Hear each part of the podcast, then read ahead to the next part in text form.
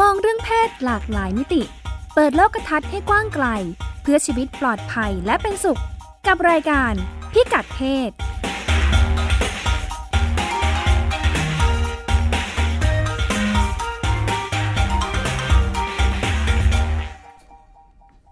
เป็นประจำทุกสัปดาห์คุณผู้ฟังก็จะพบกับรายการพิกัดเพศนะคะ ออกอากาศเอยออนไลน์ครั้งแรก เวลา 9 ถึง 10 นาฬิกา ทุกวันศุกร์หลังจากนั้นก็เปิดดูได้ตลอดทาง w w w t h a i p b s r a d i o c o m วันนี้ดำเนินรายการโดยดิฉันรัชดาธราภาค และคุณจารุทัศน์สิทธิสมบูรณ์นะคะ สวัสดีค่ะ ค่ะ คุณ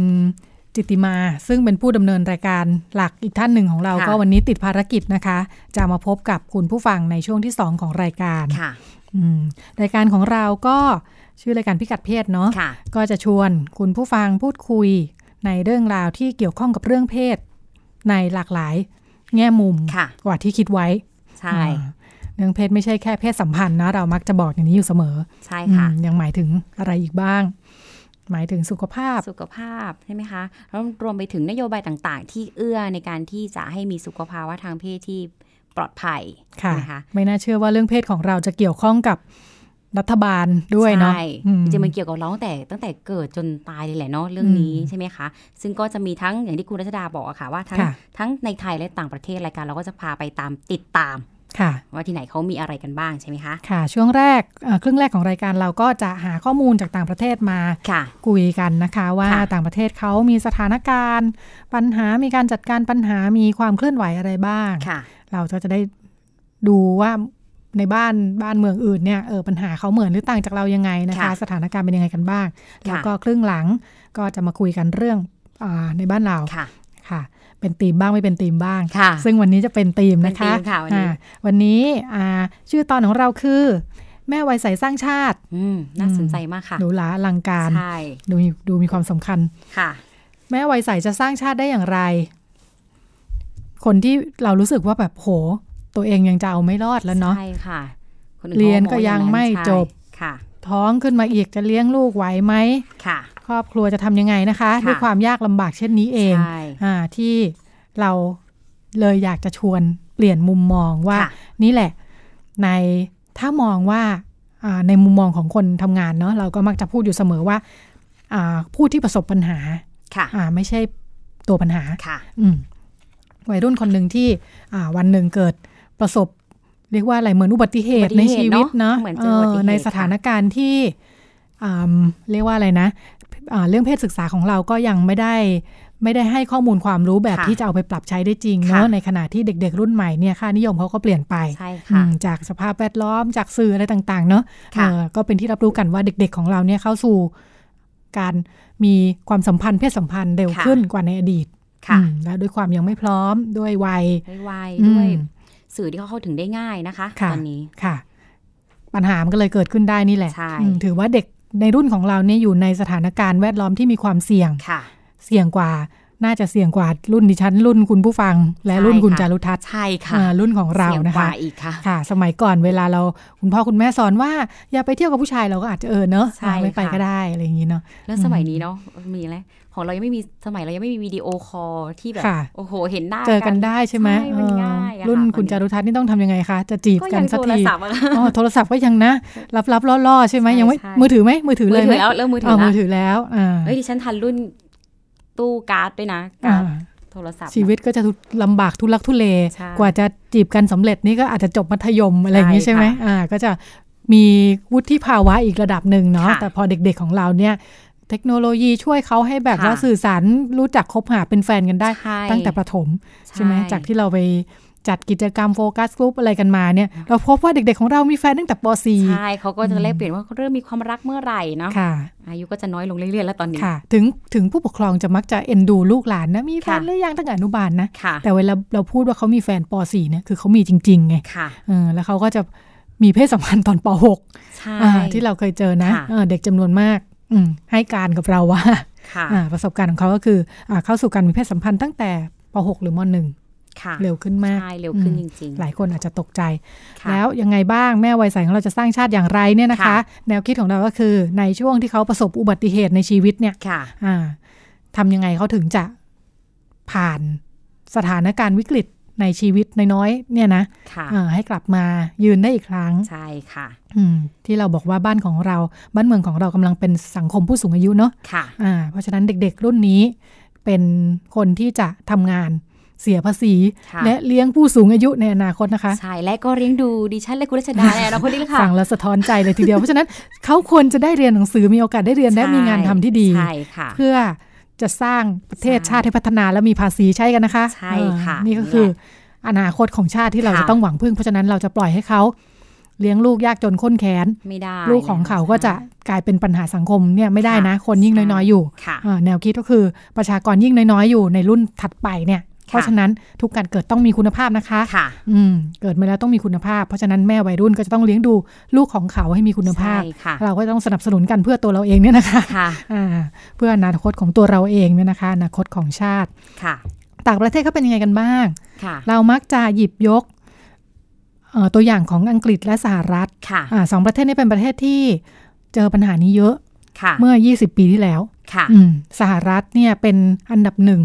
ของการมีคุณแม่วัยใส ค่ะ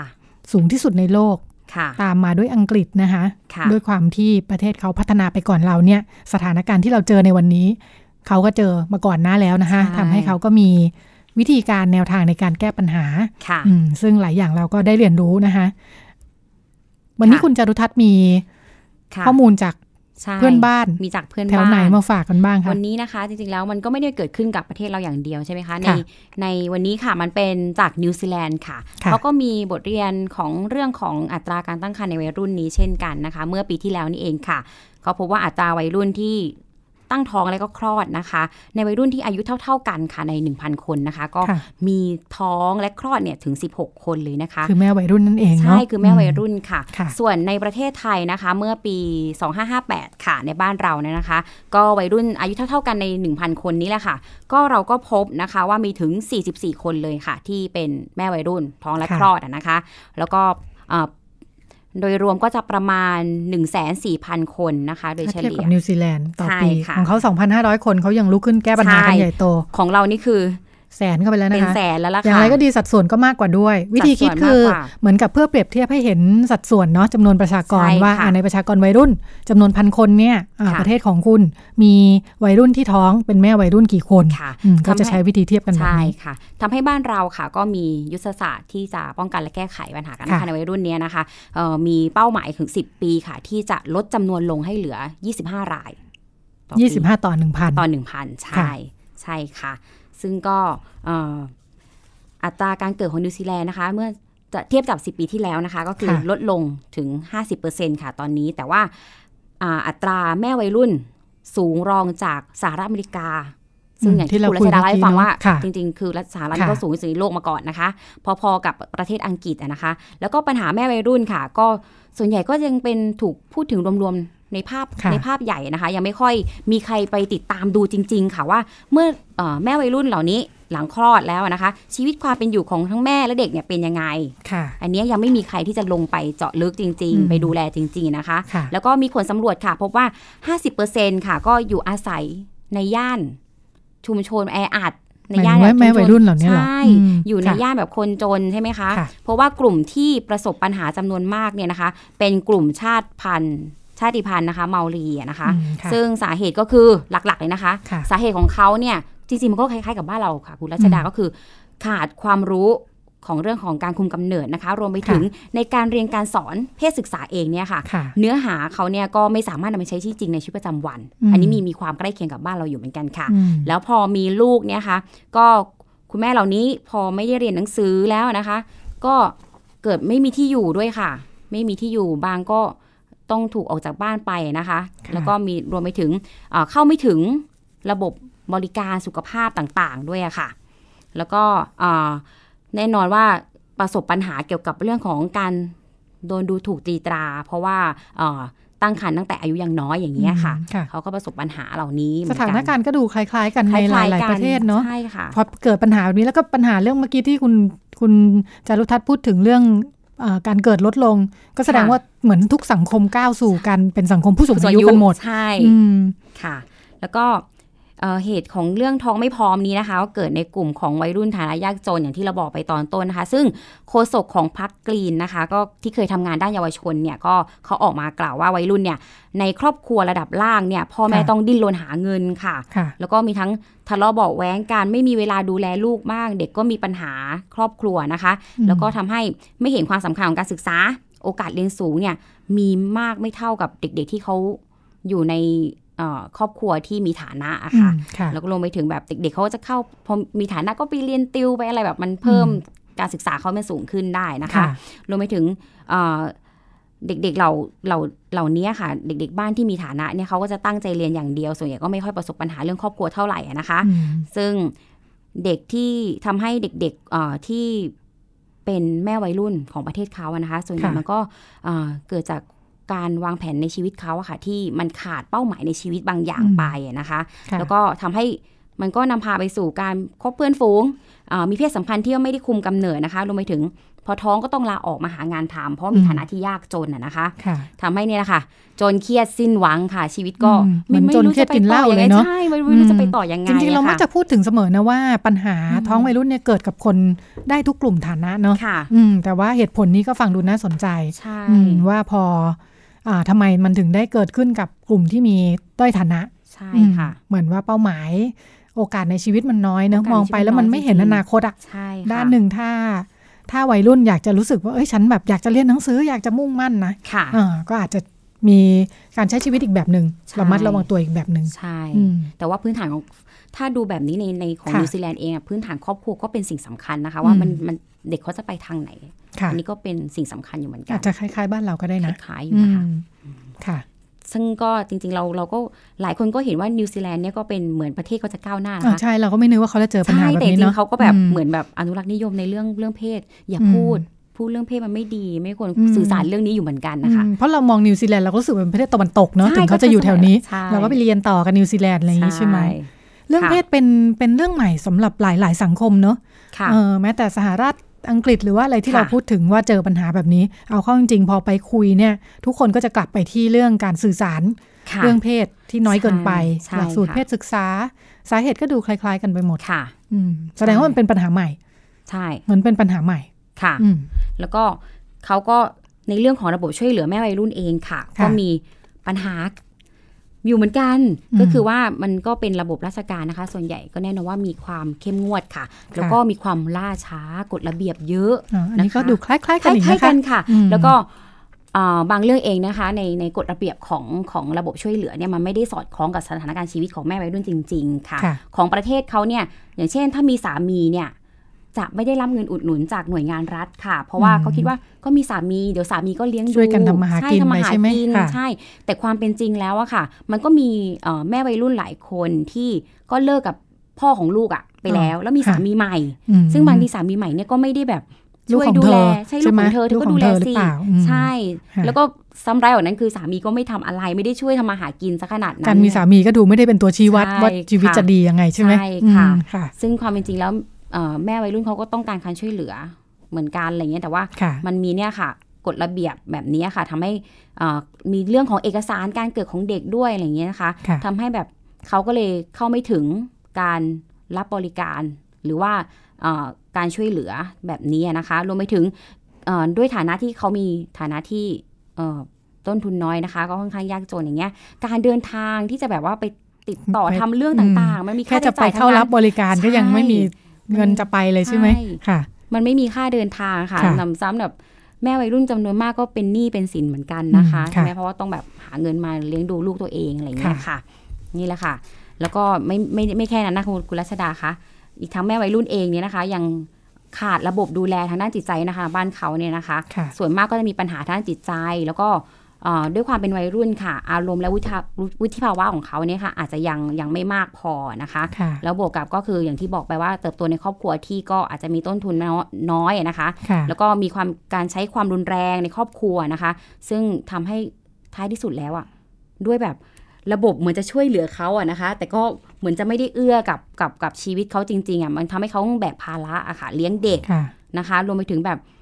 ต้องเลี้ยงลูกคนเดียวนอนน้อย เลี้ยงไม่เลี้ยงไม่เป็นเวลานะคะ ลูกก็งอแงไปอีก อันเนี้ยมันก็เป็นปัญหาที่แบบ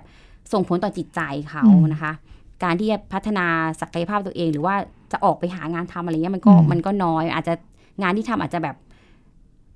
เขาเรียกอะไรรายได้ก็ไม่ได้มากพออะไรเพราะต้องปั่นเวลาส่วนหนึงก็มาดูแลลูกอะนะคะ เหมือนระบบช่วยเหลือเรา ใช่ ไม่สามารถพูดถึงเรื่องสุขภาพเรื่องการ ใช่ หางานการให้ไปเรียนอย่างเดียวนะ ใช่ค่ดูมันยังไม่พูดถึงตรงนั้นเลยนะคะ ค่ะ ค่ะทำให้มีมีหน่วยงานค่ะอ่าทีมพาเลตยูนิตนะคะ หน่วยงานดูแล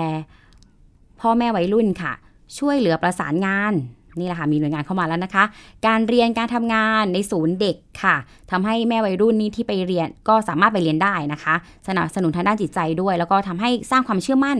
ทำให้แม่วัยรุ่นเนี่ยกลับมามีความหวัง แล้วก็ตั้งเป้าหมายชีวิตอีกครั้งหนึ่งนะคะ แล้วก็ทำให้พบว่าอ่าหน่วยงานเนี้ยทำให้พบว่าก็มีแม่วัยรุ่นค่ะ ที่กลับมาตั้งใจเรียนแล้วก็ออกไปหางานดีๆทำทำให้ส่งผลให้ก็มีรายได้ที่จะสามารถดูแลลูกได้ค่ะ น่าจะเป็นหน่วยงานเอกชนเนาะ ค่ะ อืมถ้าบอกว่าเป็นบทพิสูจน์ว่าทำงานอ่าเหมือนเสริมความเชื่อมั่นให้แม่ ค่ะ วัยรุ่นได้ แล้วก็กลับมายืนได้เนี่ย ค่ะ ถ้าทำงานได้ละเอียดขนาดนี้ในขณะที่บอกว่าระบบราชการมีปัญหาเนี่ย ใช่ น่าจะเป็นหน่วยงานเอกชน ปัญหาก็คือหน่วยงานเอกชนก็มักจะทำได้ในส่วนเล็ก ค่ะ ๆ อืมด้วยทรัพยากรไม่มากพอ ใช่ ทั้งกำลังคนก็ประมาณนะคะ ค่ะ ก็จะทำให้นี่แหละ ก็มักจะใช้บทเรียนของเอกชน เพื่อ ค่ะ ให้ขยายไปสู่ภาครัฐ ค่ะ มีอะไรอีกใน มีอะไร ส่วน อีก ของ บ้าง ดิ คะ ฉันนะคะ กลับไปลองอ่านดูอย่างที่บอกว่าเอ่อประเทศอย่างสหรัฐอังกฤษเนี่ยเจอ ค่ะ เจอปัญหามานานนะคะ ดิฉันกลับไปเจอหนังสือเล่มหนึ่งลอง ค่ะ ไปดูว่าเอ๊ะมันมีข้อมูลอะไรบ้าง อืม ในขณะที่เราพยายามทำงานกันด้านนี้เนาะ ค่ะ ก็ไปดูว่าเอ๊ะต่างประเทศเขาทำอะไรกันมาบ้างเนี่ย พบว่าไม่ค่อยมีหนังสือใหม่ๆนะ ค่ะ เออหนังสือมันอาจจะมีแต่ที่เยอะกว่าเนี่ยเออมันจะเป็นช่วงเวลาที่เราบอกเลย คือประมาณ 20 ปีที่แล้ว ค่ะ ปี 1995 90 อะไรอย่างเงี้ยจะมีหนังสือพวกนี้ออกมาเต็มเลย ค่ะ มีเล่มหนึ่งน่าสนใจ ชื่อ Teen Matters Citizens or อืมค่ะ Dependents คือเอ่อหนังสือตั้งแต่ปี 1995 นะคะ ค่ะ 2538 22 ปีที่แล้วที่ว่านี่แหละ 20 กว่าปีที่เขาเจอปัญหากันเนี่ย ค่ะ อืมก็คือเออพูดถึงแม่วัยรุ่นว่า เหมือนกับว่าจะดูแลกันในฐานะเป็นพลเมือง หรือว่า ค่ะ ช่วยไปแล้วจะยิ่งพึ่งพา แม่วัยรุ่น ครอบครัววัยรุ่นจะกลายเป็นอยู่ในภาวะพึ่งพาคน พึ่ง อื่ พาน คนอื่น เยอะหรือเปล่าเหมือน ค่ะ ที่เรามักจะพูดถึงกันเนอะ ค่ะ เวลามีสวัสดิการขึ้นมาเนี่ยโอ้ยก็ยิ่งไม่ช่วยเหลือตัวเองกันไปใหญ่คราวนี้ก็พึ่งพึ่งระบบรัฐ ระบบช่วยเหลือสิใช่ไหม ค่ะ หนังสือเล่มนี้เขาพูดถึงอะไรบ้างนะคะ เป็นเอ่อเหมือนกลุ่มคนเขียนเขาเป็นนักสังคมวิทยานะคะ ค่ะ แล้วก็เป็นกึ่งกึ่งงานสำรวจวิจัย ก็ข้อมูลเนี่ยน่าจะเป็นสำหรับสำหรับคนทำงานหรือนักวิชาการที่สนใจประเด็นนี้นะคะ เขาก็เอ่อสำรวจในช่วงนั้นนะคะว่าเอ่อเขาไปไปสำรวจข้อมูลจากแม่แม่วัยรุ่นเลี้ยงเดี่ยว 400 คนนะคะ ค่ะ โดยโดยไปดูทั้งหมดเลยว่าแม่วัยรุ่นเหล่านี้มีสถานการณ์ชีวิตยังไงบ้าง อืม หารายได้จากไหน รับเงินช่วยเหลือจากภาครัฐไหม มีความ ค่ะ ต้องการจำเป็นอะไรบ้างนะคะ ก็พบว่าอ่าความช่วยเหลือช่วงนั้นเป็นเป็นช่วงแรก ๆ ที่เขาเจอปัญหาเนาะมาตรการความช่วยเหลือต่างๆ ก็อาจจะเพิ่งเพิ่งออกมาเนี่ยก็ทำให้มีการสำรวจกันว่ามันเวิร์กหรือไม่เวิร์กเนี่ยนะ เอ่อเขาก็ไปสำรวจดูพบว่าเอ่อความช่วยเหลือเนี่ยเต็มที่เลยนะ อย่าง ค่ะ ดีก็ได้ประมาณ 3 ใน 5 ของความต้องการที่แท้จริงของแม่วัยรุ่นนะคะ ม คือ ค่ะ อก็คงต้องการความช่วยเหลือ เยอะแยะเหมือนที่คุณจา ค่ะ รุทัศน์เล่าไปนี่แหละ ค่ะ เอ่อทั้งเรื่องการเรียนการงานจิตใจอีกเต็ม ค่ะ ไปหมดเนี่ยนะคะ เขาก็บอกว่าเอ่อความช่วยเหลือจริง ๆ แล้วมันไม่เพียงพอกับความต้องการที่แท้จริงนะคะ ค่ะ อืมขนาดสหรัฐซึ่งคิดว่าน่าจะลงกันเต็มที่แล้วเนี่ยนะ ยังไงก็ไม่พอ ค่ะ อืม เพราะว่ากลายเป็นว่า เหมือนแทบจะช่วยเหลือตัวเองไม่ได้นะ ดูสถานการณ์ อืม ชีวิตของ ค่ะ แม่วัยรุ่นนะ ทั้งที่เราเราเห็นกันในบ้านเราแล้วก็ในต่างประเทศเนี่ย เขาก็บอกว่า ประเด็นหนึ่งที่สำคัญก็คือ ในหนังสือเล่มนี้นะคะ เขาพูดถึงว่า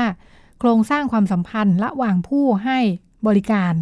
กับ อืม ผู้ที่มาใช้บริการเนี่ย ค่ะ อ่าเป็นประเด็นที่เขาสนใจด้วยนะคะ มันมีความหมายยังไง ก็ประเด็นเนี่ยเขาพยายามนำเสนอว่าทำอย่างไรตามโจทย์หนังสือเขาเนี่ยนะ ค่ะ ตามชื่อก็คือทำยังไงความช่วยเหลือ ความช่วยเหลือที่ให้กับแม่วัยรุ่นเหล่านี้เนี่ย จะไม่ทำให้แม่วัยรุ่นเนี่ยกลายเป็นกลุ่มคนที่มาพึ่งพา ค่ะ รัฐมากจนเกินไป ค่ะ อ่าเพราะฉะนั้นก็คือเขาบอกว่าต้องขยับความช่วยเหลือจากช่วยเหลือแบบสงเคราะห์ คือให้ อืม เฉยๆเนี่ยนะ เอาให้นมให้แพม ค่ะ เพิร์ดให้ตังค์ให้โน่นให้นี่เนี่ย ค่ะจากเดิมเป็นแบบนั้น อ่า เวลาเราพูดถึงความช่วยเหลือ ค่ะ คนที่ประสบความยากลำบากเรามักจะ ค่ะ นึกถึงเนาะเนี่ยบรรเทาทุกข์อ่ะ ค่ะ เหมือนเอาถุง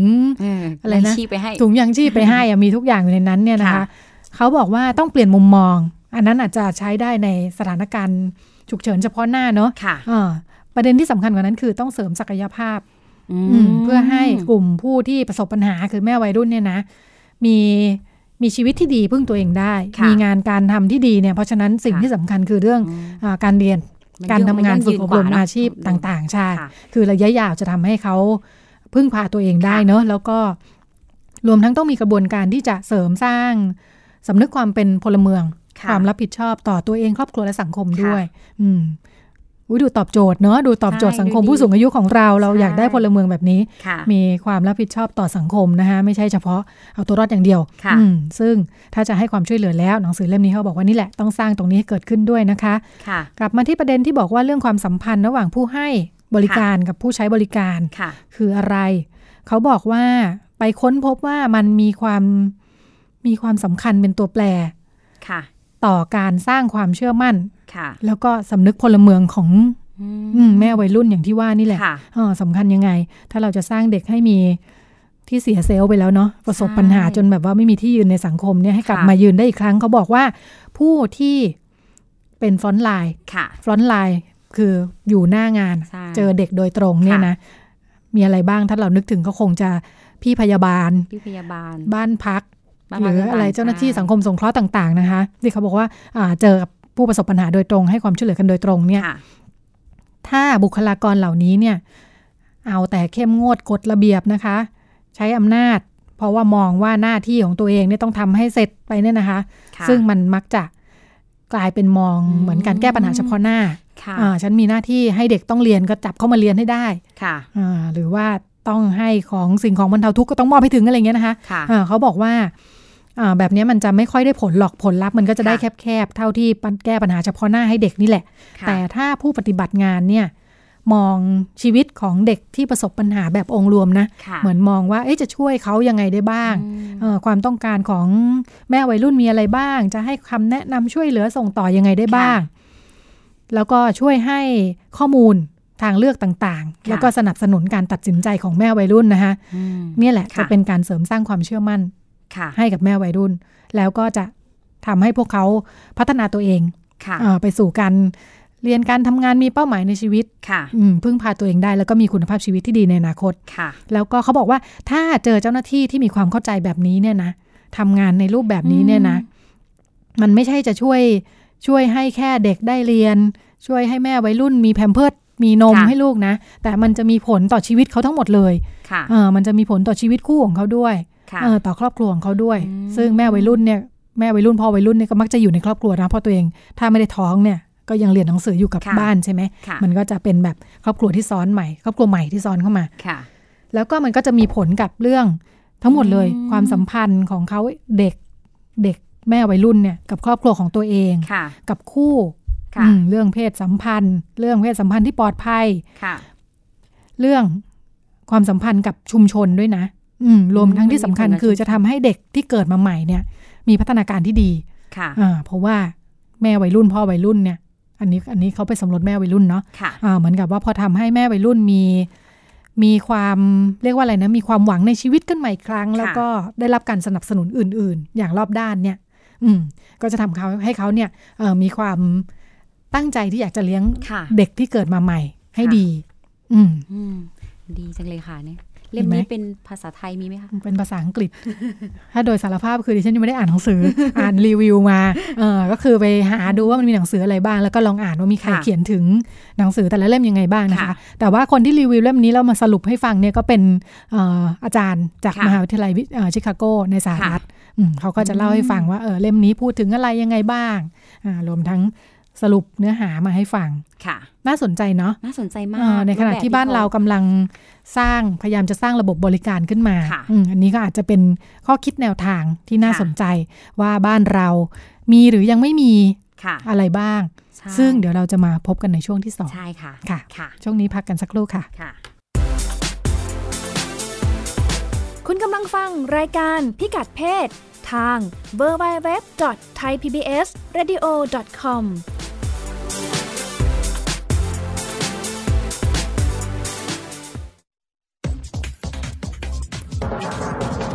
เบื้องหลังที่ไม่เป็นข่าว คนในครอบครัวกลายไปเป็นแพ้เนี่ยไม่ได้ทุกข์เฉพาะคนที่เป็นแพ้นะ ทั้งครอบครัวทุกข์ไปด้วย เรียกว่าเป็นการบูลลี่นะฮะก็ทางออนไลน์นี่แหละ ตอนนี้คือมันสะท้อนของความแรงของไฟ เก็บมาเล่าให้คนฟัง อืมยังไม่ได้เล่าเลยผ่านทางหน้าจอทีวี แล้วก็นำมาเล่าให้คุณผู้ฟังฟัง พูดถึงวันอาทิตย์นี้ฮะไทย PBS มีโปรแกรมถ่ายทอดสด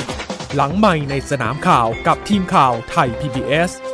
ทุกวันจันทร์ถึงศุกร์ 13 นาฬิกาถึง 14 นาฬิกา ทาง www.thaipbsradio.com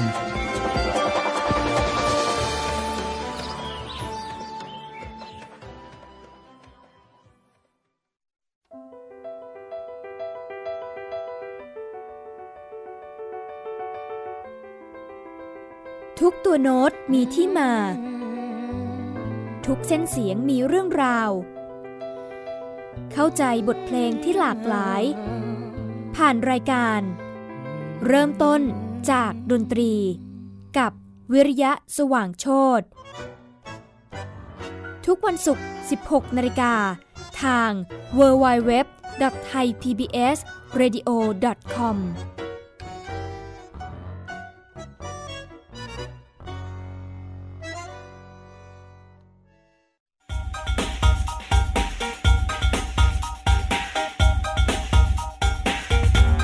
มองเรื่องเพศหลากหลายมิติ เปิดโลกทัศน์ให้กว้างไกล เพื่อชีวิตปลอดภัยและเป็นสุข กับรายการพิกัดเพศ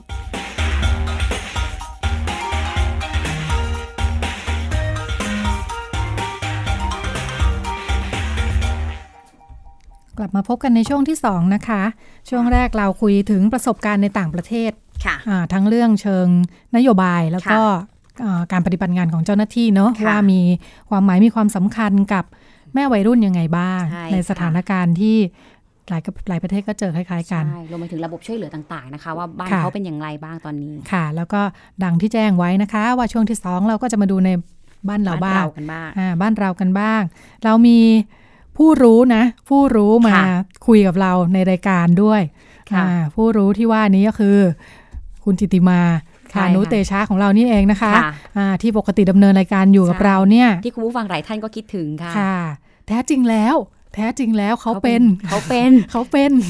เหมือนคล้ายๆอ่าเปิดตัว ใช่ค่ะ ท่านผู้หมวดอะไรสัก ค่ะ ท่านหนึ่งในละครไทยนะคะ ค่ะ ก็คืออาคุณจิติมาเป็นผู้อำนวยการมูลนิธิสร้างความเข้าใจเรื่องสุขภาพผู้หญิง ค่ะ และผู้จัดการแผนงานสร้างเสริมสุขภาวะทางเพศ ค่ะ อ่าของสำนักงานกองทุนสนับสนุนการสร้างเสริม ค่ะ สุขภาพนะคะ ค่ะ และวันนี้เราคุยกับคุณจิติมาในตำแหน่ง อนุกรรมการ อ่า ขับเคลื่อนยุทธศาสตร์การป้องกัน และแก้ไขปัญหาการตั้งครรภ์ในวัยรุ่นด้วยค่ะ ค่ะถือเป็นภาคประชาสังคมที่ ค่ะ เข้าไปอยู่ในอ่ากระบวนการทำงานของภาครัฐ ซึ่งคณะ ค่ะ อนุกรรมการชุดนี้ก็อ่าจัดตั้งโดยอ่าที่ประชุม ค่ะ คณะกรรมการระดับชาติ ค่ะ การป้องกันและแก้ปัญหาการตั้งครรภ์ในวัยรุ่น ใช่ค่ะ ตามพระราชบัญญัติชื่อเดียวกันนี้นะคะ ค่ะ ค่ะ คุณจิติมาอยู่กับเราในสายนะคะ ค่ะ สวัสดีค่ะ ค่ะ สวัสดีค่ะ ตัวไม่อยู่แต่ก็ปฏิบัติหน้าที่ ค่ะ ให้กับคุณผู้ฟังนะคะ ค่ะ ค่ะ ก็คิดว่ารายการที่แคทเทียที่เป็นส่วนหนึ่งของชีวิตนะคะ ค่ะขาค่ะดไม่ได้ใช่ไหมคะ ใช่ค่ะค่ะ ค่ะ ไม่ได้ค่ะ ค่ะ จะมีอาการยังไงบ้างคะ ถ้าขาดไปสักเกินอาทิตย์ ก็มีเรื่องอยากเล่าอะนะ อ๋อ มีเรื่องอยากเล่านะคะ อ๋อใช่ มีเรื่องอยากเล่าแล้วพอว่าเออก็ต้องมาเล่าในรายการพิกัดเพศนะคะในหลายๆอย่าง ค่ะ เป็นประโยชน์ที่สุดนะคะ ค่ะ ค่ะ ใช่ค่ะ จากที่เราคุยไปแล้วนะคะของต่างประเทศเอ่อหลายประเทศเจอปัญหาคล้ายเรา แล้วก็ในประเทศเราเอง อย่างที่ทราบปีที่แล้วอ่าเดือนกรกฎานะคะ ก็มีพระราชบัญญัติการป้องกันและแก้ไขปัญหาการตั้งครรภ์ในวัยรุ่น ค่ะ มีผลบังคับใช้มาแล้ว ค่ะ คุณจิติมาซึ่งเกี่ยวข้องอยู่ด้วยในคณะอนุกรรมการ ค่ะ อ่าคุณกิจมาพอจะคุยให้ฟังไหมคะว่าล่าสุดเนี่ยอ่าเราเมื่อกี้เราพูดถึงประเด็นหลักๆ เรื่องความช่วยเหลือแม่ ค่ะ วัยรุ่นเนอะ ใช่ เออ ค่ะ ซึ่งในบ้านเราก็มีมาตราในพรบเนี่ยมีมาตราที่พูดถึงสวัสดิการแม่วัยรุ่นไว้ด้วยค่ะ ว่าล่าสุดดำเนินการกันถึงไหนแล้วค่ะ ค่ะ อ๋อค่ะ คือคืออยากจะพูดถึงถึงแบบเหมือนคล้ายๆกับว่าหนึ่งปีที่ผ่านมา ค่ะ ของพรบป้องกัน ค่ะ และแก้แก้ไขปัญหาการตั้งคร ค่ะ รภ์ ประมาณหนึ่ง ใวั ปี ย เนาะ รุ่ยนะ ค่ะ ค่ะ มันสร้างผลสะเทือนอะไรบ้างเนี่ย เพราะว่า ค่ะ ตอนนี้ที่ฉันก็อยู่ที่จังหวัดเชียงใหม่นะคะ ค่ะ ค่ะ อ่าซึ่งเป็นเวทีของการสรุปบทเรียนการทำงานในโครงการป้องกันและแก้ไขปัญหาการตั้งครรภ์ในวัยรุ่นแบบ ค่ะ บูรณาการนะคะ ค่ะ เลยได้เห็นว่าในหนึ่งปีที่ผ่านมาตั้งแต่มีพรบออกมาเนี่ย ถ้ามีกลุ่มของคนทำงาน ค่ะ คำว่ากลุ่มของคนทำงานคือใครบ้างเนี่ย ก็คือหน่วยงานที่เกี่ยวข้องกับเรื่องของการแก้ไขปัญหา เรื่องท้องวัยรุ่นเนี่ยเนาะมีกระทรวงสาธารณสุข กระทรวงเอ่อศึกษากระทรวงพมนะที่เป็นสามกระทรวงหลัก แล้วในความเป็นจริงและการทำงานในระดับพื้นที่เนี่ย เราละเลยท้องถิ่นไม่ได้ กระทรวงมหาดไทยก็เข้ามาเกี่ยวข้อง ค่ะ และถ้าดูจากกลุ่มประชากรเนี่ย กลุ่มตัวของอาแม่วัยรุ่นเองก็อยู่ในโรงงานอยู่เยอะงั้นกระทรวงแรงงานก็เข้ามาเกี่ยวข้องนี้ผลกระเทือนที่เกิดขึ้นคืออะไรบ้างอะดิฉันเห็นว่าเอ่อพรบป้องกันและแก้ไขปัญหาการตั้งครรภ์ในวัยรุ่นเนี่ย ค่ะ กลายเป็นเครื่องมือสำคัญนะ ค่ะ ที่ที่คนซึ่งต้องการทำงานเนี่ย พยายามที่จะเอามาใช้เป็นทั้งเงื่อนไข ค่ะ ใช้เป็นทั้งโอกาสในการทำงานเชิงบูรณาการด้วยกัน ค่ะ ที่อันเนี้ยเห็นแล้วว่ากลไกในหลายภาคส่วนพยายามที่จะใช้อันนี้เป็นเครื่องมือ ค่ะ แต่ในเชิงสาระในเชิงประเด็นงานเนี่ยโดยเฉพาะอย่างยิ่ง ถ้าในเรื่องของเชิงป้องกัน เราก็พุ่งไปที่ว่าโอเคหนึ่งอ่ากระทรวงศึกษาโดยโรงเรียนและคุณครูเนี่ย ควรจะมีการสอนเพศศึกษาให้กับนักเรียนนะคะเนี่ย ค่ะ คิดว่ามีความคืบหน้าอยู่หลายอย่าง ค่ะ ในระดับนโยบาย แต่ในระดับปฏิบัติการเองเนี่ย ค่ะ ครูก็ต้องการตัวช่วยอยู่เยอะนะคะ ค่ะ ว่าจะสอนเพศศึกษาอย่างไร ต้องการเครื่องมืออีกมาก ค่ะ เฮ้ยหลักสูตรที่มีเนี่ยมันก็ดีแล้วนะ ค่ะ แต่เอาเข้าจริงก็ เออ อืมจะสอนยังไงดีและสำคัญที่สุดก็คือ ค่ะ ว่าอ่า คุณครูเจอเด็กเนี่ยเขาไม่ได้เจอแค่ว่า ฉันจะต้องสอนอะไรเธอ ค่ะ แต่พอมันเป็นเรื่องเพศเนี่ย ปัญหาที่เด็กๆเผชิญอยู่เนี่ย มัน ค่ะ มันมันมีตั้งแต่เราจะป้องกันเขายังไง ค่ะ เริ่มเห็นมีแฟนและ ค่ะ อันนี้ฟังจากเสียงคุณครูที่เวทีที่สะท้อนนะคะ ค่ะ เห็นมีแฟนจะต้องไปคุยยังไง จะสอนให้เข้าใจเรื่องเพศสัมพันธ์ที่ปลอดภัยอย่างไรดี ค่ะ แล้วในกรณีที่เขามีปัญหา ค่ะ ครูเริ่ม คุณครูเริ่มเออเฮ้ยเออจะจะรับมือยังไงดี เพราะว่าศักยภาพในมิติของโรงเรียนเนี่ย มันก็ออกแบบมาให้สอนเด็กอะ ค่ะ แล้วการช่วยเหลือมันต้องการ ค่ะ การส่งต่อ อื นั้น มฮะ ในพรบฉบับนี้เนี่ย ค่ะ เขาจึงมีการระบุว่าทั้งอ่าศึกษา ทั้งโรงงาน ค่ะ แล้วก็สาธารณสุขแล้วก็พมเนี่ย ค่ะ ต้องทำสิ่งที่เรียกว่าเครือข่ายการส่งต่อ ค่ะ นั้นก็พบเลยว่า พอมันเจอเด็กที่มีปัญหาเนี่ย เครือข่ายการส่งต่อเนี่ยคือ คือหัวใจสำคัญที่สุดอะค่ะ ค่ะ ค่ะ จะสนับสนุนคนทำงานด้วยเนาะ ค่ะ ใช่ค่ะ ค่ะ สำหรับคนทำงานที่พอขยับมาว่า แล้วเรื่องแม่วัยรุ่นเนี่ย ค่ะ เป็นอย่างไรซึ่ง ค่ะ จะเห็นเลยว่าแม่วัยรุ่น เรื่องสวัสดิการเรื่องแม่วัยรุ่นเนี่ยมันต้องเชื่อมกับเรื่องเครือข่ายการ ค่ะ ส่งต่อ ค่ะ ให้ได้งั้นงั้นคิดว่าอันนี้สงส์สำคัญแล้วว่า แล้วก็เป็นเป้าประสงค์ของพรบฉบับนี้ก็คือ ค่ะ พยายามที่จะทำให้เกิดการทำงานบูรณาการ ค่ะ มิติของการมาทำงานร่วมกัน ค่ะ เพื่อให้เกิดเครือข่ายการส่งต่อให้ความช่วยเหลือ ค่ะ กับเด็กที่ประสบปัญหานะคะ ทีนี้เด็กที่ประสบปัญหาเขามีทางเลือกยังไงบ้าง ค่ะ ก็มีสองทางใช่ไหม ค่ะ ค่ะ การตั้งครรภ์ทุกชนิดมีสองทาง ค่ะ กรณีที่ตั้งครรภ์ต่อ ค่ะ กับกรณีที่ต้องการยุติการตั้งครรภ์ ค่ะ ถ้าในพาร์ทของยุติการตั้งครรภ์เราเคยคุยกันในรายการหลายรอบนะคะ ว่า ค่ะ หนึ่งโอกาสทางกฎหมายคืออะไร โอกาสทางเทคโนโลยีที่จะทำให้เกิดความปลอดภัยมีไหม ค่ะ และมีเครือข่ายที่จะทำงานช่วยเหลือไหมทีนี้วันนี้เรา ค่ะ มาคุยในเรื่องของอาถ้าตั้งตั้งคำต่อเนี่ย ค่ะ ที่ติที่ตั้งดูเนี่ยมีอะไรบ้า ค่ะ ง ก็จะกลายเป็นแม่วัยรุ่นเนาะ ค่ะ ก็เป็นเรื่องของแม่วัยรุ่นเนี่ย ค่ะ มันมันมีหลายเรื่องที่จะต้องดูแล้วเพราะฉะนั้นเวลาเราพูดถึงคำว่าสวัสดิการแม่วัยรุ่นเนี่ย ค่ะ จากการประชุมของกลุ่มของคนทำงานทั้งภาครัฐและภาคเอกชนนะคะ ที่ ค่ะ เจ้าภาพเนี่ยคือกรมกิจการเด็กและเยาวชน ร่วมกับภาคีเครือข่าย ค่ะ ที่ทำงานในเรื่องสุขภาวะทางเพศเครือข่ายเครือข่ายสนับสนุนทางเลือกของผู้หญิงท้องไม่พร้อมเนี่ย ค่ะ คุยกันว่าถ้าเราเราพูดถึงมิติของคำว่าสวัสดิการแม่วัยรุ่นเนี่ย มันจะต้องมองในสามระดับอะค่ะ ค่ะ ระดับแรกก็คือตั้งแต่เมื่อเด็กเผชิญปัญหา ค่ะ รู้ว่าตัวเองท้อง อันเนี้ยก็ต้องเริ่มนับเป็นเรื่องสวัสดิการแหละ ค่ะ สำหรับเด็กที่ประสบปัญ ค่ะ หา ค่ะ อันที่สองเมื่อเด็กตั้งครรภ์อยู่ ค่ะ ค่ะ ค่ะ เมื่อเมื่อเมื่อเด็กที่ประสบปัญหาตั้งครรภ์อยู่ ค่ะ อันที่สามก็คือเมื่อเขาคลอดแล้ว ค่ะ จะเห็นเลย ค่ะ นะคะว่า ค่ะ ค่ะ มันมีการมันต้องมีการ ค่ะ ทำงานทุกช่วงอะค่ะ ค่ะ ค่ะ ขณะนี้เราเอ่อทำงานถึงยังไงบ้างแล้วคะ ระบบที่เอ่อรองรับในส่วนนี้เป็นยังไงบ้าง ค่ะระดับในในในระบบในในเมื่อเด็ก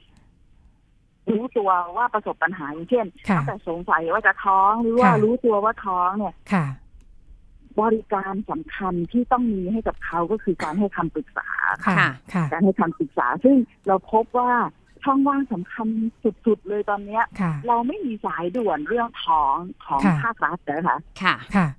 สายด่วนเหล่านี้เนี่ยมันจะเป็นสายด่วนถ้าถ้าถ้าถ้าในสังคมไทยเนี่ย ค่ะ ถ้าพูดถึงปัญหาสังคม ค่ะ ก็จะนึกถึง 1300 ใช่ไหม ค่ะ คะ ซึ่ง ค่ะ เป็นศูนย์ช่วยเหลือสังคม ค่ะ ของพมซึ่งค ค่ะ วามจริงเขารับทุกเรื่องนะ ค่ะ ไม่ ค่ะ ไม่ได้รับเฉพาะเจาะจง ค่ะ กับมีสายด่วนอันหนึง ซึ่งเป็นสายด่วนที่เดิมทีเนี่ยทำเรื่อง HIV เอด ค่ะ อ่าของมูลนิธิเข้าถึงเอดส์นะคะ ค่ะค่ะ แล้วก็อ่าทำเรื่องสายด่วนท้อง แล้วก็มาทำเรื่องท้องวัยรุ่นด้วยก็คือ ค่ะ หนึ่ง หนึ่งห ห กหกห ก ก สา สาม ม นะคะ ค่ะ ที่ที่ที่ที่ฉันพูดเนี่ยค่ะหมายถึงว่านั้นช่องทางในการที่เด็กวัยรุ่น ค่ะ จะเข้าถึง ค่ะ อ่าฮอตไลน์ที่เป็นพับบิกจริง ๆ ค่ะ มันมันยังมีน้อยอยู่ใน ค่ะ ในมุมมองของของคนทำงานแต่ ค่ะ ฮอตไลน์อาจจะไม่ใช่คำตอบเดียว แต่ต้องมี ค่ะ ดิฉันคิดว่าทิศทางที่สังคมไทยจะ ค่ะ ต้องช่วยกันขับเคลื่อนก็คือ เราจะต้องมีฮอตไลน์สายด่วนที่ปรึกษาปัญหาเรื่องเพศของวัยรุ่นให้ได้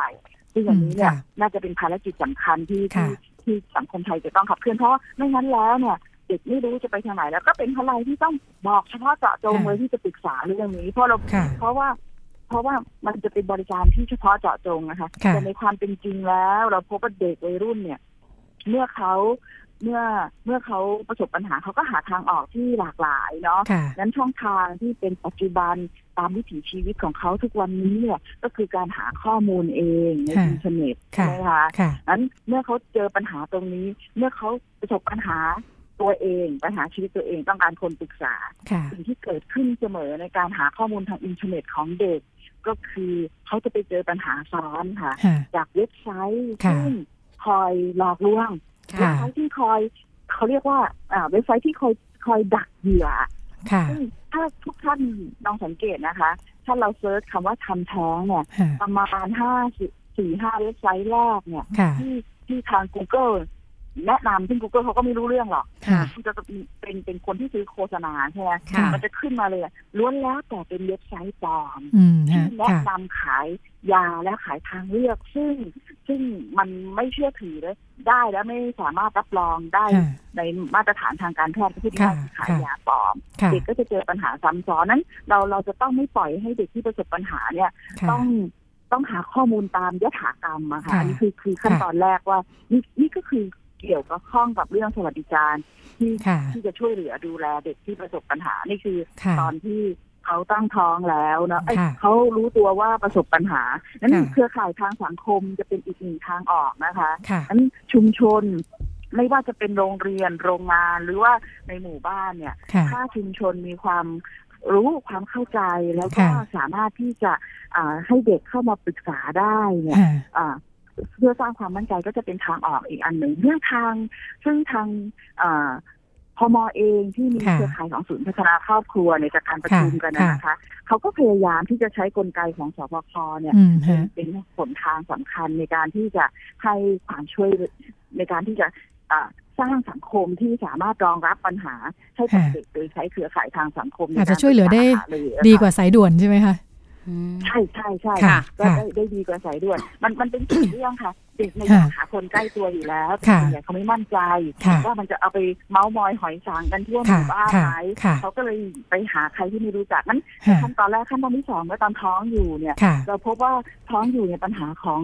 ของแม่วัยรุ่นหลากหลายมากๆ ค่ะ มัมีความต้องการมีความต้องการตั้งแต่ไม่อยากอยู่ในชุมชนเลย ค่ะ กับอันที่สองก็หมายถึงว่าเขาต้องการบ้านพักเนาะ ค่ะ สถานที่พักพิงที่ออกนอกหมู่บ้านกับอันที่สองเนี่ย ค่ะ เป็นเรื่องเรื่องเรื่องหนักเรื่องหนักเหมือนกันก็คือ ค่ะ การเมื่อเขาท้องอยู่ก็คือการทำงานกับครอบครัว ค่ะ หนึ่งใคร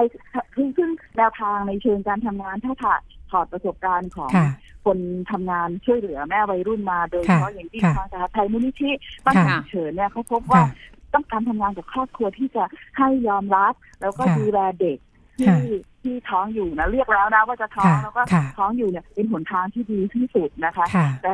แต่ถ้าทำไม่ได้ก็ต้องออกนอกชุมชนออกนอกบ้านอะไรอย่างเงี้ย ค่ะ ซึ่งมันไม่ใช่แค่ทำงานกับครอบครัวอย่างเดียว อืม ก็ต้อง ค่ะ ทำงานกับชุมชนเนาะ ค่ะ ให้ยอมรับและดูแล อันที่สองก็คือการทำงานกับโรงเรียน ค่ะ เราพบว่ามีหลายโรงเรียนที่มองโอกาสของเด็กเป็นเป็นเป็นหัวใจเนาะ ค่ะ มันเขาก็พยายามที่จะออกแบบการเรียนการสอนเลยหลายๆอย่าง ที่จะ ค่ะ ให้ให้เด็กที่ท้องอยู่เนี่ยได้ได้เรียนได้ แต่ถ้า ค่ะ ในขณะเดียวกัน เราก็เจอเด็กอีกหลายคนที่ถูกกดดัน ค่ะ ถูกทำให้ไม่มีทางเลือก ค่ะ แล้วก็เลือกที่จะไม่เรียนต่อเนี่ยก็เยอะ ค่ะ งั้นสิ่งซึ่งในกรณีเคสที่ที่ที่พยายามที่ทำให้เขาไม่มีทางเลือกเนี่ย ค่ะ อาจจะต้องใช้มาตรการทางกฎหมายมาช่วยเหลือดูแล ค่ะ นั้นสวัสดิการแม่วัยรุ่นที่เกี่ยวข้อง ค่ะ อันหนึ่งในเรื่องเนี้ยก็คือเราควรที่จะมีศูนย์ที่จะรับเรื่องราว ค่ะ อ่าปัญหาของแม่ ค่ะ วัยรุ่นในกรณีที่ไม่ได้เรียนต่อ ค่ะ หรือไม่สามารถอยู่ในบ้านพักในชุมชนได้ ก็จะเห็น ค่ะ ว่าเมื่อเราเมื่อเคสหนึ่งเคสทำงานเนี่ย มันต้องมีโครงข่ายของการ ค่ะ ส่งต่อให้ความช่วยเหลือที่ ค่ะ ที่มันครอบคลุมอะค่ะ ค่ะ ค่ะ คุณจิติมา แล้ว พอจะค่ะค่ะท่านเอา เชิญค่ะ ค่ะ ค่ะขั้นตอนสุดท้ายคือขั้นตอนที่สามเนี่ย ค่ะ ก็คือเมื่อคลอดแล้วเนาะ ค่ะ ค่ะ พอเมื่อคลอดแล้วเนี่ยสิ่งสำคัญที่สุดเลยก็คือ เราจะต้องดูเงื่อนไขบริบทอะค่ะว่าเขา ค่ะ มีความต้องการอะไร แล้วพบว่าส่วนใหญ่ที่เด็กที่เป็นแม่วัยรุ่นเนี่ย ค่ะ เขานึกไม่ออกหรอกค่ะ ว่า ค่ะ เขาจะเอาไงกับชีวิตดี ค่ะ มันต้องมีพี่เลี้ยงอะ ค่ะ ช่วงนี้เราเราฮิตเรื่องการอ่าพวกโคชชิ่งชีวิตนะคะพวกไล ค่ะ ฟ์โค้ชนะคะเขาก็ ค่ะ ทำ ค่ะ แบบนั้นนะคะงั้นกระบวนการทำกรุ๊ปซัพพอร์ตกระบวนการทำงานในลักษณะอ่าเป็นพี่เลี้ยงแบบใกล้ชิด ค่ะ เพื่อให้เขาค้นหาปัญหาและความต้องการ ค่ะ เนี่ยเป็นเรื่องสำคัญนะคะ ค่ะ ค่ะ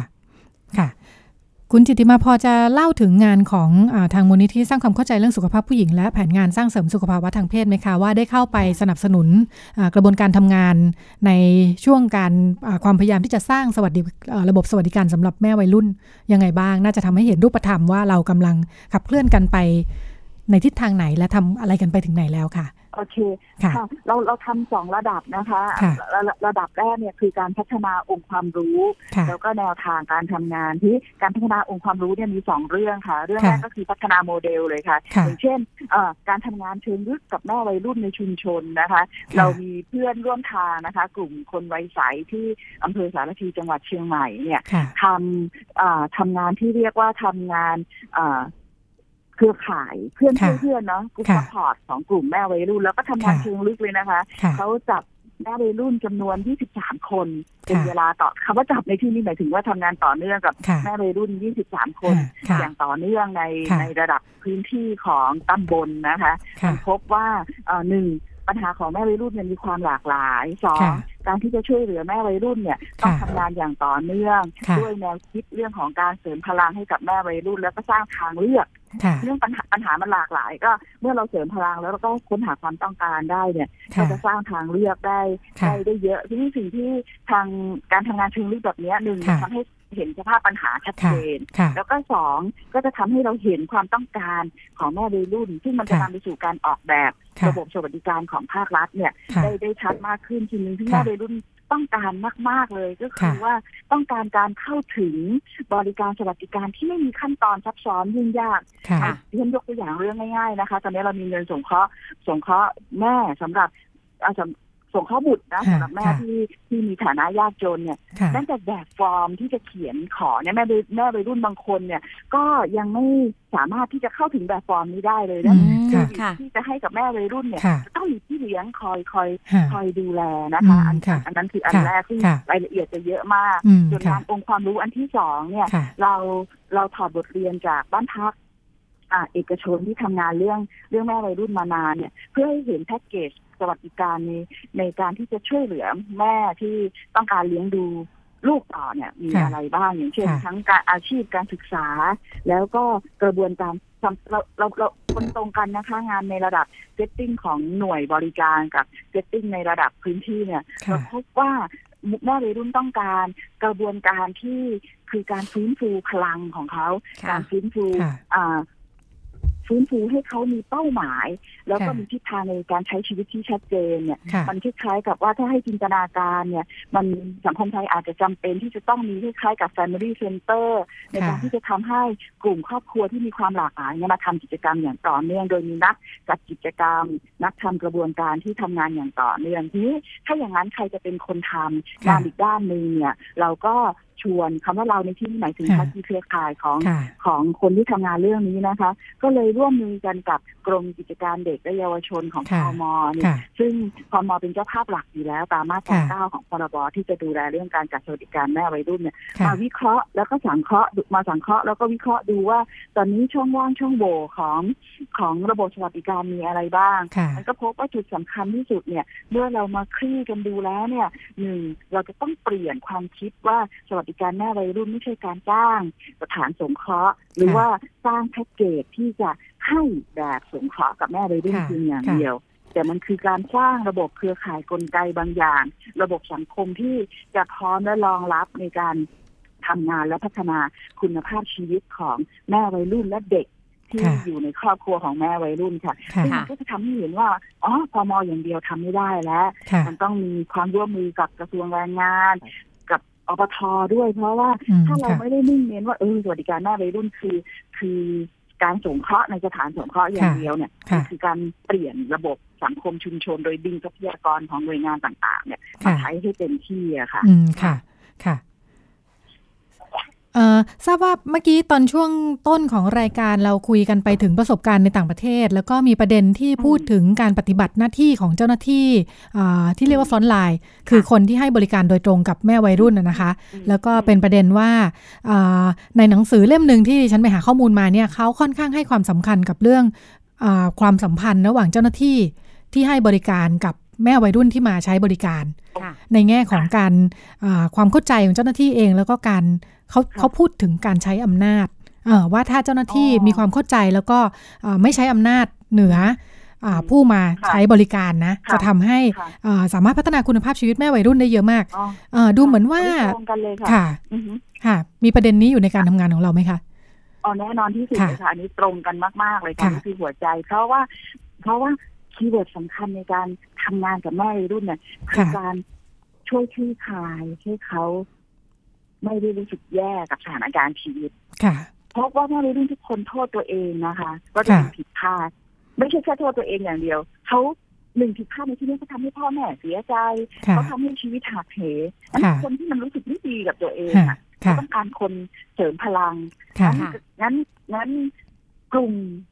ของเจ้าหน้าที่เนี่ยหนึ่งจะต้องมีวิธีคิดไม่มองไม่ ค่ะ มองว่าเด็กเนี่ย ค่ะ มีตัวปัญหา ค่ะ อันนี้พูดคำนี้บ่อยมาก ค่ะ แต่จะต้องเพราะว่าบางครั้งเนี่ยเราเราพอเราเห็นว่ามันเยอะมันมีหลาย ค่ะ คนแล้วก็ดูเหมือนเด็กไม่รู้จักภาษาบางคนยัง ค่ะ อ่านหนังสือการ์ตูนยังเล่นเกมตลอดเวลางั้น ค่ะ เขาก็จะใช้วิธีดุด่าไงเขาอยาก ค่ะ เป็นเด็กไง ค่ะ เอ้ยทำไมเธอทำอย่างนั้นอย่างนี้อะไรเงี้ยมันก็จะยิ่งทำให้เขารู้สึกแย่กับตัวเอง ค่ะ หัวใจสำคัญก็คืออ่าทัศนคติและทักษะนะคะ ค่ะ บางบาง ค่ะ คนเนี่ยมีทัศนคติว่าต้องช่วยเหลือ แต่ไม่มีทักษะเพราะว่ามันเคยชินนะเห็นเป็นเด็ก อืม ก็ดู ค่ะ เขาไว้ ค่ะ เห็นเป็น อยาก เด็ ช่วยเนาะจ ทำ ริง ๆ ก็อยากช่วย เข้มงดเออ ค่ะ เออความจริงแล้วลึกที่สุดคืออยากช่วยแต่ไม่มี ค่ะ ทักษะนั้นก ค่ะ ระบวนการทำงานเจ้าหน้าที่ที่เจอกับแม่วัยรุ่นโดยตรง ค่ะ เนี่ย ค่ะ จะต้องผ่านการอ่าพัฒนาคำว่าผ่านผ่านผ่านการสร้างแนวทางในการเสริมที่มีทั้ง ค่ะ ทั้งวิธีคิดและทักษะในการทำงานแบบเสริมพลัง ค่ะ เช่นฟังเยอะๆ เพื่อให้รู้ว่าเด็กต้องการอะไร ค่ะ แล้วก็ ค่ะ พยายามเสนอข้อมูลให้แนวทาง แล้วมันต้องทำงานต่อเนื่องอันที่สอง ค่ะ ก็คือนอกจากเจอกันแป๊บๆปั๊บๆแล้วเนี่ย ค่ะ มันต้องมีคนทำงานเชิงลึกและต่อเนื่องกับ ค่ะ กับกลุ่มแม่วัยรุ่น ค่ะ ในรายบุคคลนะคะ ค่ะ ค่ะ ค่ะเอ่อถ้าถ้าให้คุณเอ่อดูเหมือนว่าในบ้านเราระบบช่วยเหลืออาแม่วัยรุ่นเนี่ยหลายอย่างก็เริ่มมีขึ้นมาแล้วนะคะ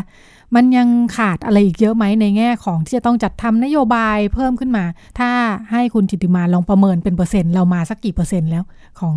ระบบที่ควรจะเป็น อรามีอยู่นะคะแต่ยัง ค่ะ ไม่สมบูรณ์นะคะ ค่ะ ดิฉันให้ถ้าให้คะแนนนะ ค่ะ คะดิฉัน ค่ะ คิดว่าแม่เราเรามีเรามีระบบโครงสร้างทุกอย่างเนี่ย ค่ะค่ะ โครงสร้างนะคะ ค่ะ ในเชิงโครงสร้างที่ที่มีอยู่เนี่ย ค่ะ ดิฉันให้มีให้ได้ดิฉันให้เจ็ดสิบเปอร์เซ็นเลยค่ะ อืม ค่ะ ค่ะ 30% เกินครึ่งแล้วนะคะ สำหรับอะไร ค่ะ ค่ะสำหรับอะไรก็คือหนึ่งการพัฒนาเชิงคุณภาพนะ ค่ะ คะ ค่ะ อัที่แล้วก็ที่สองก็คือการ การทดลองโมเดลใน ค่ะ ในเชิงการทำงานที่ ค่ะ อ่ามาจากฐานคิดเรื่องของการ ค่ะ พยายามที่สร้างเครือข่าย ค่ะ เพราะเครือข่ายทางสังคมของดิฉันเนี่ย ค่ะ ไม่ใช่เอาหน่วยงานมาต่อกัน ค่ะ แต่แต่มันจะมีเซฟตี้เน็ต ค่ะ ทางสังคมให้ ค่ะ กับกลุ่มเปราะบางแบบแม่วัยรุ่นได้อย่างไร อย่างเช่ ค่ะ น ค่ะ ดิฉันเป็นแม่วัยรุ่นที่ไม่อยากเข้ากลุ่มเลย ค่ะ ฉันรู้ไปหมดเลยว่ามันมีบริการของตัวเองตรงไหน ค่ะ แล้วพอเข้าไปถึงเจอเจ้าหน้าที่ที่อ๋ออ๋อหนูเอาไม่เป็นไรนั่งตรงนี้ก่อนเนาะอ่ะเอออุ้มลูกมาด้วยก็ดูแล ค่ะ ลูกอะไรเงี้ยงั้นอันเนี้ยสามสิบเปอร์เซ็นเนี่ยหนึ่งก็คือการมาต่อปิ๊กซอว์กันให้ได้ ค่ะ สองรวมแพ็กเกจทั้งหมดที่มีอยู่ ค่ะ แล้วก็ทำให้แล้วก็เผยแพร่เพื่อให้กลุ่มที่ต้องการความช่วยเหลือและต้องการเข้าถึงเนี่ย ค่ะ ได้รู้แบบ ค่ะ แบบรู้ทุกคนนะคะ ค่ะ ไม่ต้องรอให้คนไปบอกว่ามันมีอะไรบ้างงั้น ค่ะ งั้นก็เป็นเรื่องที่ต้องทำแล้วสุดท้ายก็คือการพัฒนารูปแบบใหม่ๆนวัตกรรม ค่ะ ใหม่ๆ ค่ะ อย่างเช่น อย่างเช่นในบางประเทศเนี่ยเขามีกราฟนะคะ ค่ะ ที่จะอ่าเหมือนกับท็อปเงินอ่าอาศัยเงินไว้ให้กับแม่วัยรุ่น ค่ะ แล้วก็บนเงื่อนไขว่าถ้าแม่วัยรุ่นสามารถไปทำอย่างนี้อย่างนั้นได้ไปดูแลสุขภาพอะไรต่างๆ ไปเรียนหนังสือ ก็จะ ค่ะ มีเงินเข้ามาในการ์ดอันนี้แล้วก็ ค่ะ ก็ไป ค่ะ ซื้อผลิตผลิตภัณฑ์เกี่ยวกับการอ่า อืม ยัง ค่ะ ชีพที่มีประโยชน์ได้อะไรแบบเนี้ยค่ะ ค่ะ ค่ะ นี่คือนวัตกรรมนะ อื คะ มฮะ มันจะใช้เป็นกระบวนการในการพัฒนาศักยภาพแม่วัยรุ่นผ่านการ ค่ะ ช่วยเหลือค่ะ ค่ะ ค่ะ ซึ่งสังคมไทยยังไม่ค่อยมีเท่าไหร่อะ อืม ค่ะ ค่ะ อืม ค่ะ ค่ะเอ่อคุณจิตติมาในฐานะที่ทำงานเอ่อได้พบเจอกับแทบทุกภาคส่วนนะคะ ทั้งภาครัฐภาคประชาสังคม ทั้งฟอนต์ไลน์ ทั้งผู้ที่อยู่แนวหลัง ค่ะ ทั้งหมดเนี่ย ค่ะ มองว่าในประเด็นเรื่องแม่วัยรุ่นเนี่ยจนถึงขณะนี้เนี่ยอ่าคำถามหรือความเข้าใจที่สำคัญที่อ่าจะเป็นปัจจัยในการขับเคลื่อนงานด้านเนี้ยอยู่ตรงไหนที่ยังที่เรายังต้องทำความเข้าใจกับคนอีกจำนวนมาก รวมทั้งคุณผู้ฟังอาจจะรวมทั้งคุณผู้ฟังเรา ค่ะ ด้วยนะ ถ้ามีโอกาสได้เข้าไปเกี่ยวข้องกับประเด็นนี้ ดิฉันว่า ฮะ ประเด็นสำคัญก็คือ ค่ะ เราจะต้องไม่มองว่าการไปช่วยแม่วัยรุ่นเนี่ย ค่ะ คือการไปช่วยเด็ก มันมันไม่ใช่เหมือนกับว่า บางครั้งเนี่ยเราเราอยู่บนความท้าทายนะเอ๊ะ ค่ะ อย่างเงี้ยถ้ามีสวัสดิการดีๆ เพียบพร้อมช่วยเหลืออุ้มชูเนี่ย ค่ะ อีกหน่อยเด็กมันก็ไม่รู้จักบทเรียน ค่ะ ค่ะ ไม่รู้จักการเรียนรู้ ไม่เข็ดไม่จำใช่ไหม มัน อืมจะไม่อ๋อ ค่ะ นี่คือคำถามสำคัญเลย ค่ะ สิ่งที่เราจะต้องทำก็คือการทำให้ทุกคนทั้งระดับดิฉันคิดว่าระดับนโยบายเห็น ค่ะ เนี่ย ค่ะ ระดับปฏิบัติการเนี่ย ค่ะ เห็น ค่ะ ว่าการจัดสวัสดิการที่ดีกับแม่วัยรุ่นเนี่ย มันคือ ค่ะ การพัฒนาคุณภาพชีวิตประชากร ค่ะ ในอนาคต ค่ะ ซึ่งหมายถึงการพัฒนา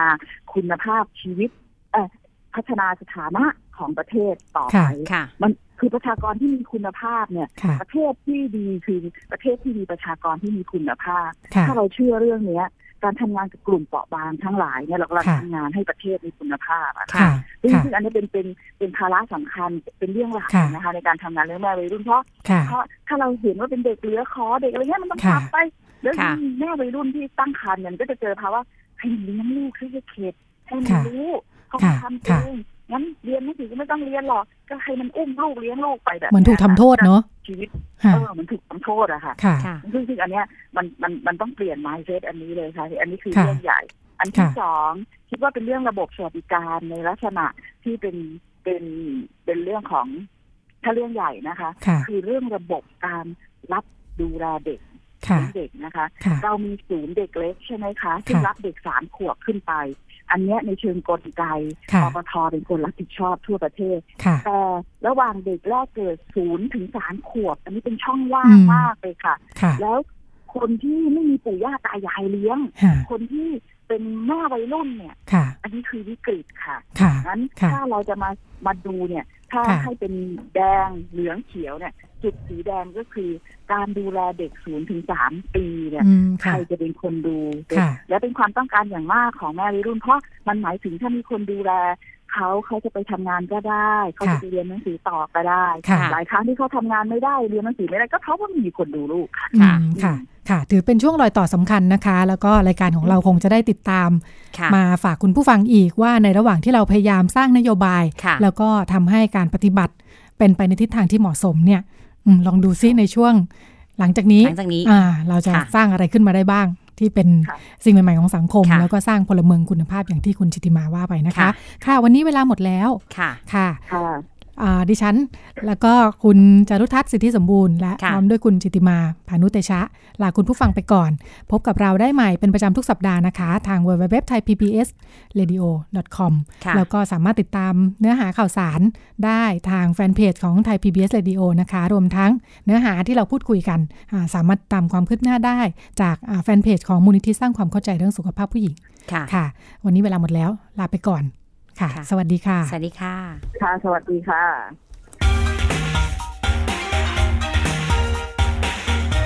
คุณสามารถรับฟังรายการพิกัดเพศได้ทาง www.thaipbsradio.com